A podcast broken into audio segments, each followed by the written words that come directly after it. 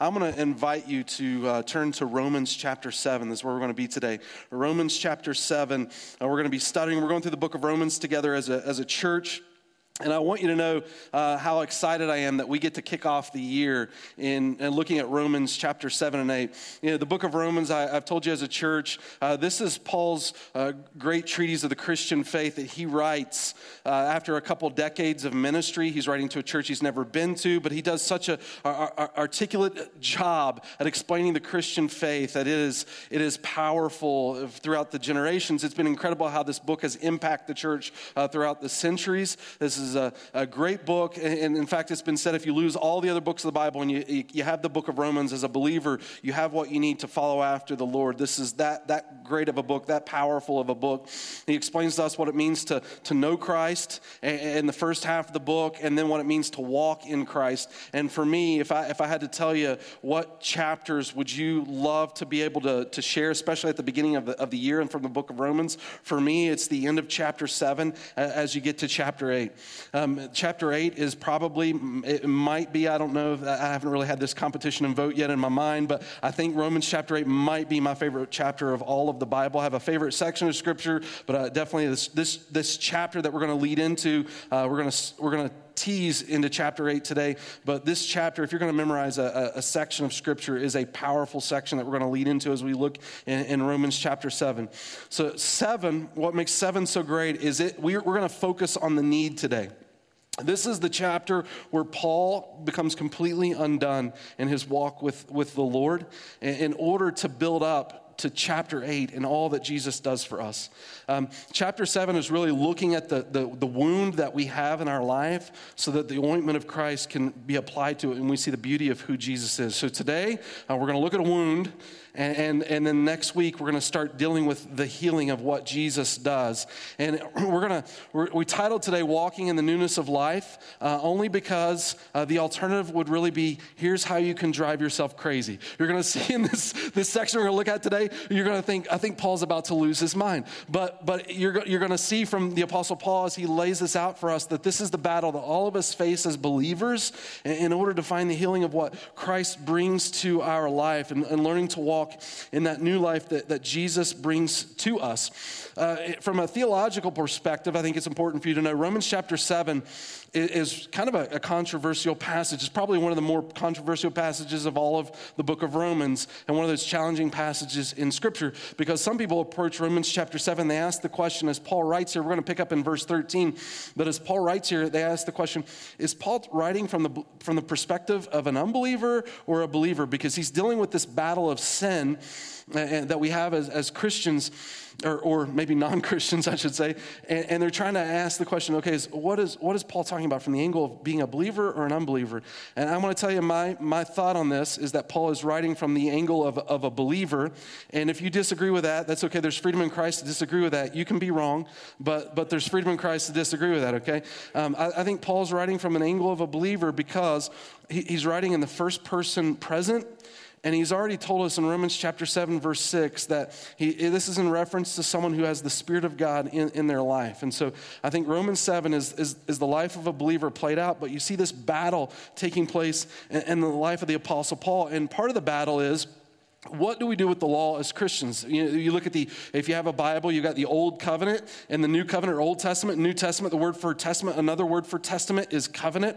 So you have this Old Covenant, and now we're in this New Covenant. But the question is, what do you do with the Old Covenant? The Old Covenant is this the law that God gave to, uh, to the Jewish people at Mount Sinai, right? They, they entered into this covenant agreement with God, and, and God gave them the law, and you see the holiness of God through that law. What do you do with the Old Covenant now that you have the New Covenant? Uh, when you step step into Christ, how, how does a Christian live in light of knowing there is this, this law that God had given us through the old covenant, yet now here we are in Jesus? And, and how do we live that? You remember the, the way that the Romans plays out, you see in Romans chapter 1, verses 16 and 17, the, uh, the, the great theme of Romans that the righteous shall live by faith, that God has given us this, this gospel, the power of Christ made known through the gospel, that righteousness, uh, the righteous live by faith. And, and then he goes on from there and he, and he reveals to us that none of us are righteous. None of us are righteous. And for the chapter one, halfway through chapter one, chapter two, chapter three, and then we get to chapter four, he then starts to use the illustration of Abraham, how Abraham's life was transformed. And it wasn't because of what Abraham did, it's what God did on behalf of Abraham or for Abraham. Abraham finds God's grace. We, we studied that together and seeing Abraham was not a perfect person. He was, he was far from it. He grew up in a, a pagan belief system. Uh, yet God's grace shine upon him, and he, and he walked with the Lord. And, and, then we find in chapter 5 and 6, it goes on and says, where, where sin abounds, grace abounds all the more. Now you have God's grace delivered to you, and, and when you embrace what Christ has done for you, now you get to walk in this newness of life. But what does that look like? And there is this struggle then to, to step into okay, we have this law, the Old Testament, but now this new covenant. What does that look like? And I reminded us last week, we started Romans chapter 7, that the law's intentions, the law was never intended to free you. The law was only ever given to condemn you. And this is where Israel made their mistake. They, by, by the time Jesus shows up, they have written laws, not, not, they don't just have God's laws, they have written laws on top of those laws. They wrote extra laws in order to put them further away from breaking God's law. And, and so they sort of wrote laws before the laws to keep them distance from, from uh, stepping over what God's laws were, as if living those laws freed them. But the reality that Paul points out to us is that the law doesn't free you, it only condemns you. The law was never intended to set you free.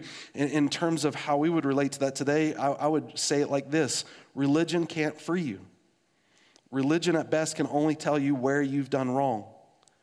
It works like this, and I think I used this illustration last week. You're driving down the road. No one ever gets pulled over by the police, and the police says, uh, Good job on obeying the law today. You did wonderful, right?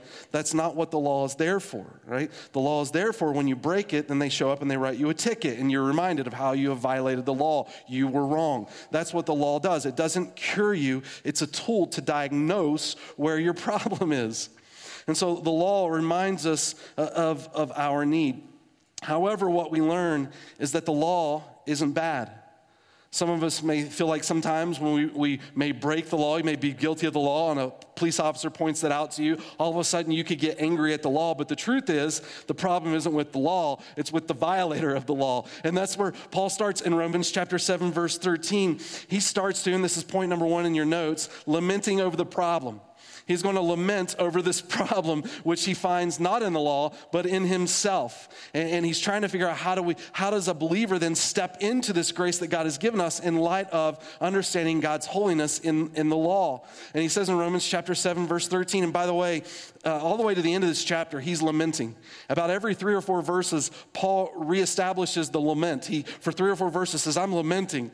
And, and he, and, he, and he breaks down over this. He becomes undone before God because of this. And then after three or four verses, he like resets and he laments again over the same thing. He's like, this is why I say Paul com- goes completely undone. And this is the passage to learn how to drive yourself crazy if you don't step into it in light of who Christ is.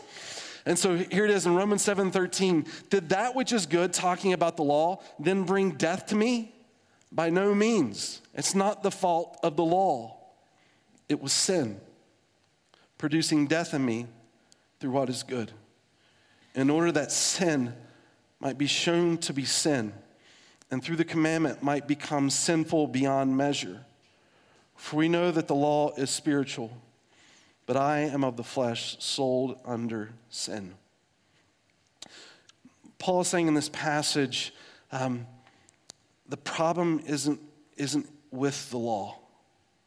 The law is actually holy, the law is good. The law reveals the character of who God is. It helps us understand who He is in, in His nature, in, in His being, the standard that He holds. But the reality is that I can't live up to that standard. That's what Paul is saying here. The, the law is, is spiritual, but he is struggling to walk in his own spiritual life. And can I tell you, one of, one of the things I love about coming to this passage, um, Romans chapter 7, Romans chapter 8, um, over these next couple weeks with us, is my hope for us as a church um, isn't that we get more of religion, isn't that you stop doing bad and start doing good. It's that you know Jesus. If anything this morning, whatever you've come from this past week, And if we could just set it all aside today and just say, Lord, one thing I want to walk out today with today is just to be closer to you, to know you, to, to walk with you, to enjoy what Scripture says about that relationship that I can have with you. And, and, Paul, in this passage, he's coming to that place of the battle. He's looking at the law, looking at himself, and he realizes there's some disagreement here between what, he, what the law says and what he does. And he goes on in verse 15, he says, For I do not understand my own actions. For I do not do what I want, but I do the very thing that I hate. I mean, how many of us, we, we, we, see the, the character and the nature of God, and we're like, yes, I want Jesus, and you embrace Christ, and you're like, okay, I want to live my life eh, eh, for Christ, and you take one step, and you're like, what did I do, right? I just, I, I just set myself to, uh, to, to pursue Christ with everything that I am, and it, just one step into it, and uh, I've already, I've already messed up, right? Like, there is this, this battle that happens within our heart when we come to know Christ, and, and, and we want to honor Him, and all of a sudden we find that, wait a minute, my flesh lives contrary to what Jesus says. Why, why isn't this easier? And what's happening within me? And how can I, how can I not live what, what, what, what Christ calls me to live? In fact, I would say for the life of the believer, this, this type of verse becomes heightened for us. I mean, you, you know what this is like if you trust in, in Christ as your Savior. Like one day you, you woke up and you were one person and you trust in Christ, and the next day you wake up and all of a sudden the goals of your life have become uh, completely reoriented. New heart, new pursuit, new life. But, but you, you discover as you walk in this that your flesh is still there. There's this want to know Jesus, but yet there's this thing in your heart that is contrary to Christ sometimes, and it seems like there's this internal war in which you're struggling to, to glorify God and not walk in the flesh, yet you, you stumble and you fall. That you become torn. And I think as, as Christians, we're even more sensitive to this because when you come to know Jesus, I think your, your life is awakened to the depth of what sin really is and what it cost Christ. And so your heart is grieved at that. But, but at the same time, you know what you have in Jesus, and, and with that comes this incredible hope. And so I, I think for us, it, the, the chasm becomes even greater in the struggle between sin and walking with God and wanting to glorify Him, but seeing the brokenness of the world and the way that it tears at our soul and, and, and sin and death. and Paul builds this tension. In fact, he goes on in verse 16 and 17, he says this He goes, Now, if I do what I do not want, I'm agreeing with the law that it is good. So now it is no longer I who do it, but sin that dwells within me. Um, Paul, Paul's recognizing that he has this moral compass, and in, in, in the Lord it's been heightened, and and he, he is violating this law. There was this, uh, this writing by C.S. Lewis where he talks about some of the things that uh, led him to, to come to, to Christ. And one of the remarks he made was about fish. He said this in one of his books. He said, Do fish complain of the sea for, for being wet? Or if they did, would they would, would, the fact not strongly suggest that they had not always been or would not always be purely aquatic creatures? If you are really a product of a material universe, how is it that you don't feel at home there? Now, let me, let me tell you what C.S. Lewis is saying. in this one sentence, he is saying, a, he's saying quite a bit, but it's interesting as you just let this thought wrestle in your mind for a moment. C.S. Lewis is saying, you know, a fish, if you ask a fish to describe itself, a fish is never going to describe itself as wet. The reason a fish is not going to describe itself as wet is because a fish was made for water. If a fish was to describe itself as unwet, right, as, as dry, the fish would be saying, I have a problem, right? I need to be put back in the wetness. Uh, that's, that's where I live. It's like you as a creature, when if someone says, describe yourself, you don't start off with, well, I'm dry, right? Like, I'm, I'm not, I'm unwet, right? That's, because that's the natural state for which you were created. Now, if someone would push you into a, a fountain or a, a, pond or a creek or something, you would say, I am wet, right? Because that is not the, the natural state of which you, you choose to or desire to stand before people. That's not what you were designed to be. And C.S. Lewis is saying, look, a fish is never going to describe itself as wet because it was made for that. And you know what's interesting? In our hearts, sometimes in our lives, we find these certain tensions. And the reason we, we likely find these tensions is because we understand deep within our soul, we weren't made for that. We were made for something else. Like there, there's this, this, this craving in our, our heart when we, when we go through loss or the pain of loss that our soul grieves. And it's because your life was not made for loss, your life was made for life. When, when we conduct sin in this world and we feel the brokenness and the weightiness of that, it's because you were made for something different. And so the idea of when, when I break God's moral law or I, when I live life contrary to God, and, and, there's something within me that recognizes that tension, at, at the very least, is what, what it's helping me identify is that my life was made for more. And Paul is wrestling with that in this chapter and, and recognition that if there is a moral law, there must be a moral lawgiver. And my life, therefore, should live for that because it was, that was the purpose for which it was created. Paul walks in that tension. And goes on in verse 18 to 20, and he continues to sound even crazier, right? He says, For, for I know that nothing good dwells in me, that is in my flesh. And when we talk in terms of flesh in Scripture, it's, it's often in reference to the part of me that is contrary to God the, the bending of my heart that doesn't submit to Him, but rather to the things of this world. For I have the desire to do what is right, but not the ability to carry it out. For I do not do the good I want, but the evil I do not want is what I keep on doing. Now, if I do what I do not want, it is no longer I who do it, but sin that dwells within me. Paul's acknowledging in this passage that sin has, has conquered his heart. And, and how, does, how does he then live victorious in this tension? That's the, the struggle. That Paul's walking this passage and he, he's leading us to think that in, in his own life, things are, things are just a mess. And how does he, he live in that spiritual victory. I heard someone describe it like this once. They, they referred to Christians as, as spiritual streakers. And when I mean streakers, I mean the kind where you, you, you turn on a football game and all of a sudden somebody not wearing what they shouldn't, shouldn't or should be wearing something is not wearing something, and they go across the screen and they just cut to commercial or whatever. I'm talking about that. He says um, sometimes Christians they don't understand what it means to walk in Jesus, so they live their lives as spiritual streakers. Meaning, what, what they said is if you're familiar in Ephesians 6 with the armor of God, you know, the armor of God as it plays out in chapter 6, verse 10, it's got the, the helmet of salvation and the breastplate of righteousness and the shield of faith and the sword of the Spirit and the gospel of peace and the belt of truth. You know, that's, that's what Christians are intended to wear as they walk through this world with the Lord. But, but he says some Christians, all they're good at, they're just good at putting on the helmet of salvation and then they just go.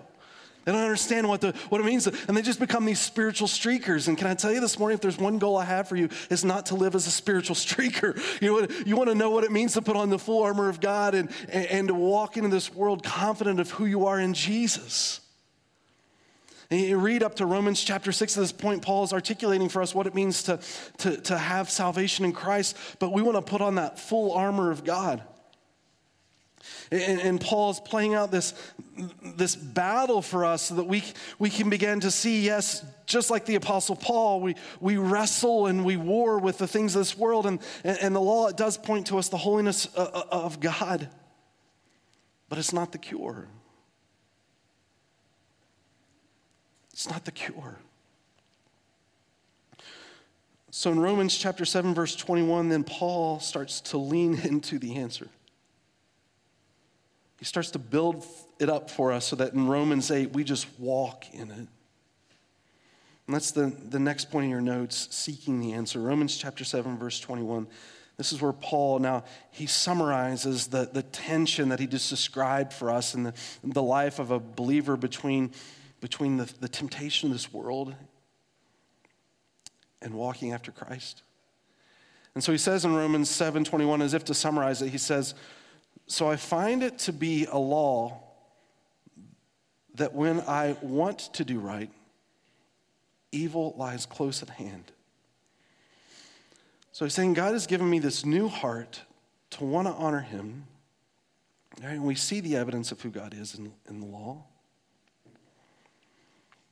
But at the same time, my flesh wars against that. And he goes on from here and he, and he lays that out a little bit further in verse 22 and verse 23, saying, Let me, let me just push that out a little bit more and, and talking about those two points. It says, verse 22, For I delight in the law of God in my inner being. Right, so there's this, this goodness of seeing who God is. But in verse 23, but I see in my members another law waging war against the law of my mind and making me captive to the law of sin that dwells in my members. Paul's saying, Look, I, I see what God says. And then I see who I am apart from Him.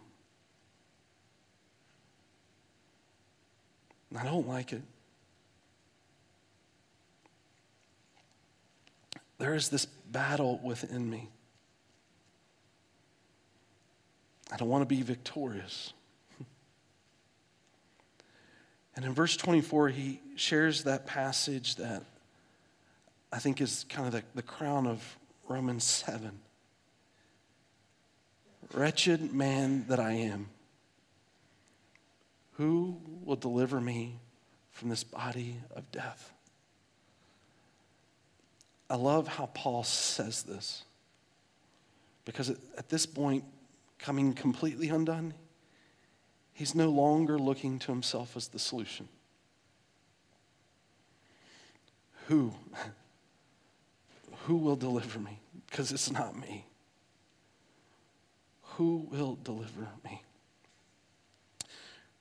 Christians, can I tell you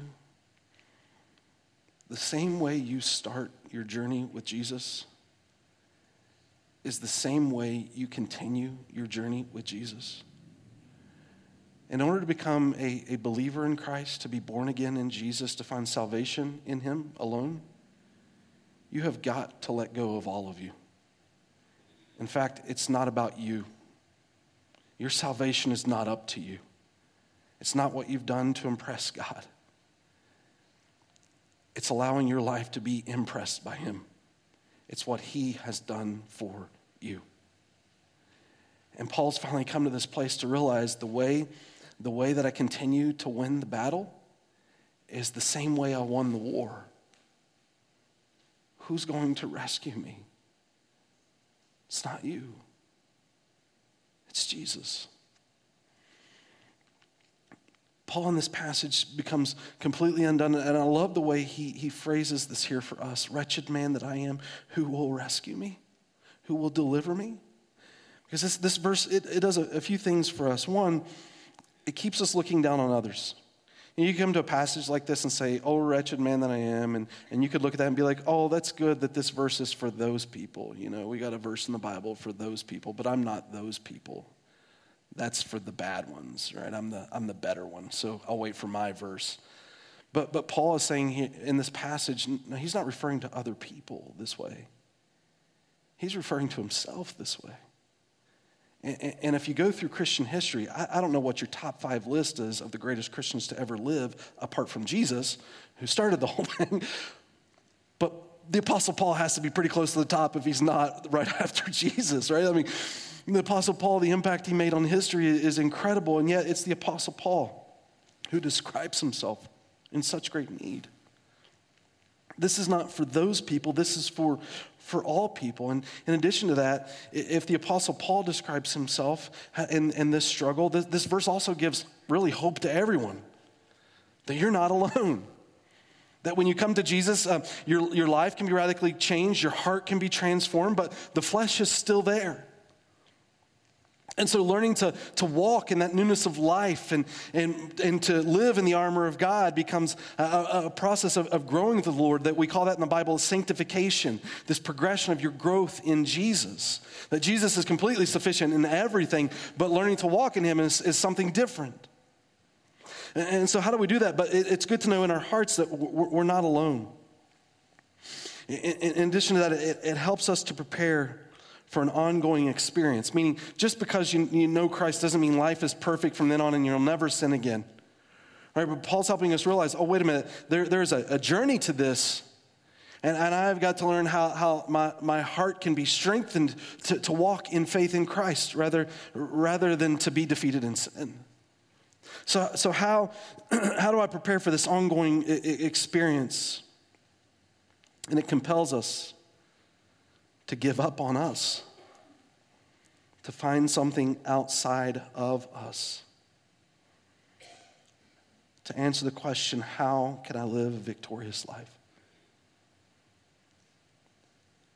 How can I truly walk with Jesus? And then in verse 25, Paul starts to give us the answer. He then fulfills the answer really in all of Romans 8. And, and uh, last week, if you were here, I try to make everyone give me a promise. I can't force you to do anything that you don't want to do. But if I really could encourage you, I, I want to tell you for the rest of your life, if you ever read Romans chapter 7, make sure you always read Romans chapter 8. Never end at Romans chapter 7. Because Romans chapter 8 is full of the hope that you get when you, when you become undone and let go of yourself in Jesus. Romans chapter 7, verse 25, though, Paul starts to give us the answer, and he says this Thanks be to God through Christ Jesus our Lord. So then, I myself serve the law of God with my mind, but my flesh I serve the law of sin. Well, Paul is saying in this verse, you want to know the answer? The answer is in this Christ Jesus our Lord. It's not about me, it's about Him. See, in this passage, there is, there is this battle of law that seems like, you know, I trusted in Jesus for salvation, but now, now that I've done that, the rest is up to me. I, I got to try to be good and follow these laws. And, and I, I tried to encourage us last week to, to say this. Because when I wake up in the morning, I don't ask myself, how can I be better at doing good? I don't ask myself, what kind of laws do I need to follow today? What I want to know is how I can better know Jesus. It's not about doing good and not doing good, it's not this religious war. It's about walking with Christ. Because if God gets my heart, God changes my life. If I, if I take the Old Testament law and I assume that the Christian life is then just living religion, what you find is Romans chapter 7. And, and what I'll end up doing in that is driving myself crazy. Because every day I'll try to start over and do the best I can and live, live as good as I can. But at the end of the day, every day I'm going to be reminded, and I failed again. And I failed again. And I'll try harder and harder and harder. And eventually I'll just get to this place of such desperation that if I don't stop, stop looking at me and start looking outside of me, I will never find joy and peace and hope and connection to God. I will just be centered on me. I, I think there is probably no one in, in church history that plays this out better than Martin Luther. Uh, if you know the story of Martin Luther, he, he was raised as a monk. He understood the Old Testament, New Testament probably better than most. He studied it. And Martin Luther uh, originally had this belief that his life was all about trying to fulfill the law. I got to perform. I got to be good. In fact, they, they said about Martin Luther that when he was a monk and he would go back to his room, that you could hear him for hours going through these fits, arguing with the devil because he couldn't be good enough and it drove him nuts. And finally, he read the verses in Romans the just shall live by faith. And he says, and he was altogether set free. He understood it wasn't about what he did, but what was done for him. And if you read Martin Luther's writings, Martin Luther peppers the idea of Romans chapter 7 and 8 throughout all of his works. In fact, if I, if I just gave one to you this morning, it says this Once I debate about what I have done and left undone, I am finished. He's saying, once I make the debate about am I being good or not good? Did I do enough good or did I forget to do some good? Or am I being bad or not bad? Did I do something bad? Or uh, once I make it about that, he says, I am left undone. I'm finished. But if I reply on the basis of the gospel, the forgiveness of sin covers it all. I have won. On the other hand, if the devil gets me involved in what I have done and left undone, he has won. Unless God helps and says, Indeed, even if you had not done anything, you would have still been, uh, be saved by forgiveness.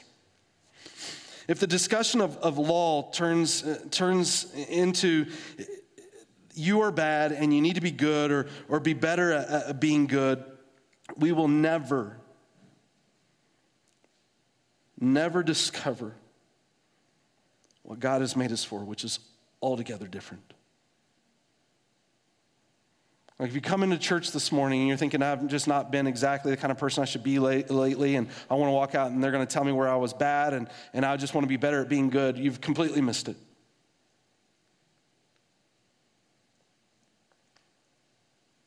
It will not set you free.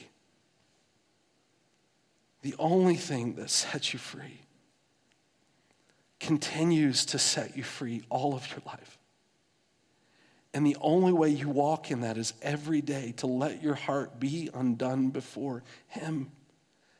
Thanks be to God. Do you know how Romans 8 starts? Verse 1. There is no condemnation to those who are in Christ Jesus no condemnation to those who are in Christ Jesus. You know what that is? Free. You are free. Free to know Him and to live in Him and to walk in Him and to enjoy Him. You know what that kind of person is? That's the person that understands the gospel and puts on the full armor of God. Not my righteousness, His. Not my faith, His. Not my sword, His. Not the gospel of peace in me, but the gospel of peace through Him. In fact, let me just give you one more writing from Martin Luther. He says this He goes, And let not him that suffers this temptation be dismayed. And that the devil can so aggravate sin that during the conflict, a person thinks himself to be utterly overthrown and feels nothing else but the wrath of God in desperation. Let this person not follow his own feelings. Comfort yourself through the faith in Christ and remind yourself that you be not under the law. Hold up the mirror of grace to your tender conscience.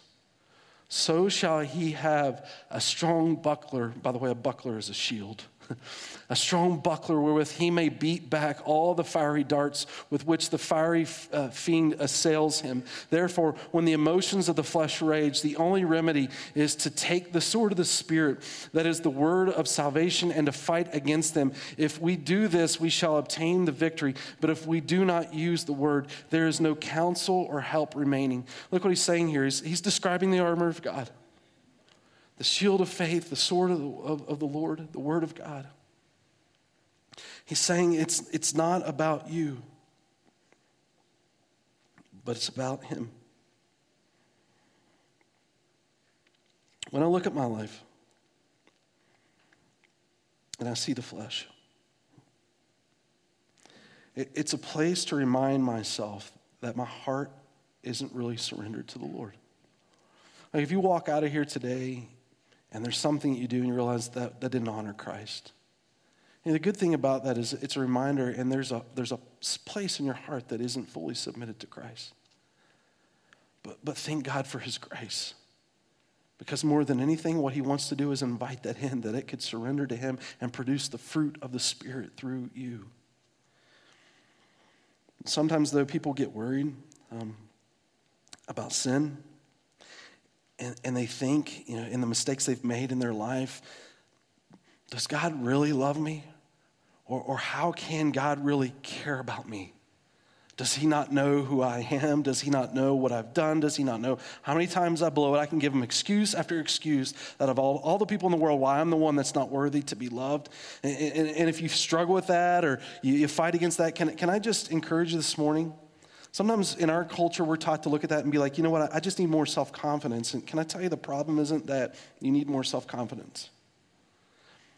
The problem is that you're already thinking too much about yourself and not enough of Him?